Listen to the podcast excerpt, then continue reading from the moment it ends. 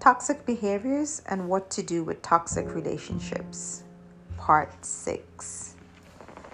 So, in this episode, we're going to touch on the fear of others. Wow, how can we connect that to toxic relationships? Well, it's very simple. Anthrophobia is the fear of people. Anthro means people, and phobia means fear. Certain learned behaviors, genetics, adverse events, or past experiences can definitely cause fear in your life. People feel secure and get validated only based on what others might say. Those people can cause a lot of sorrow to the person they share a relationship with.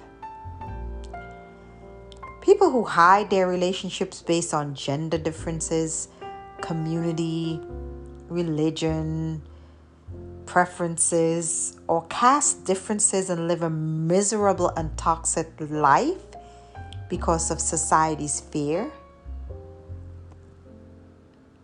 perplexes me.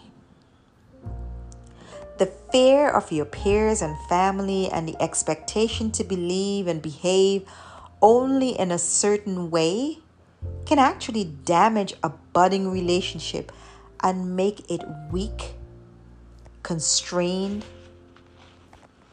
depleted, and cause it to crumble. LGBTQ groups have su- suffered from this problem for such a long time. But what do you do? Well, for me, I started analyzing every situation to understand if my relationships were really genuine and authentic.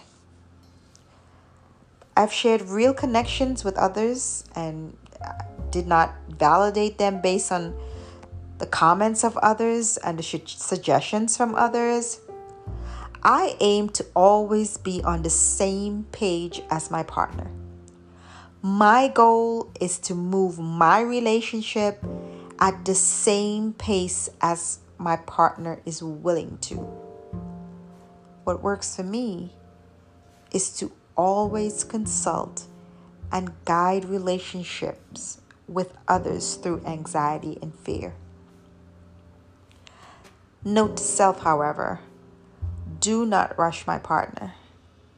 I gain confidence in my decisions and strength to face the consequences without blaming others for the situations in which I place myself.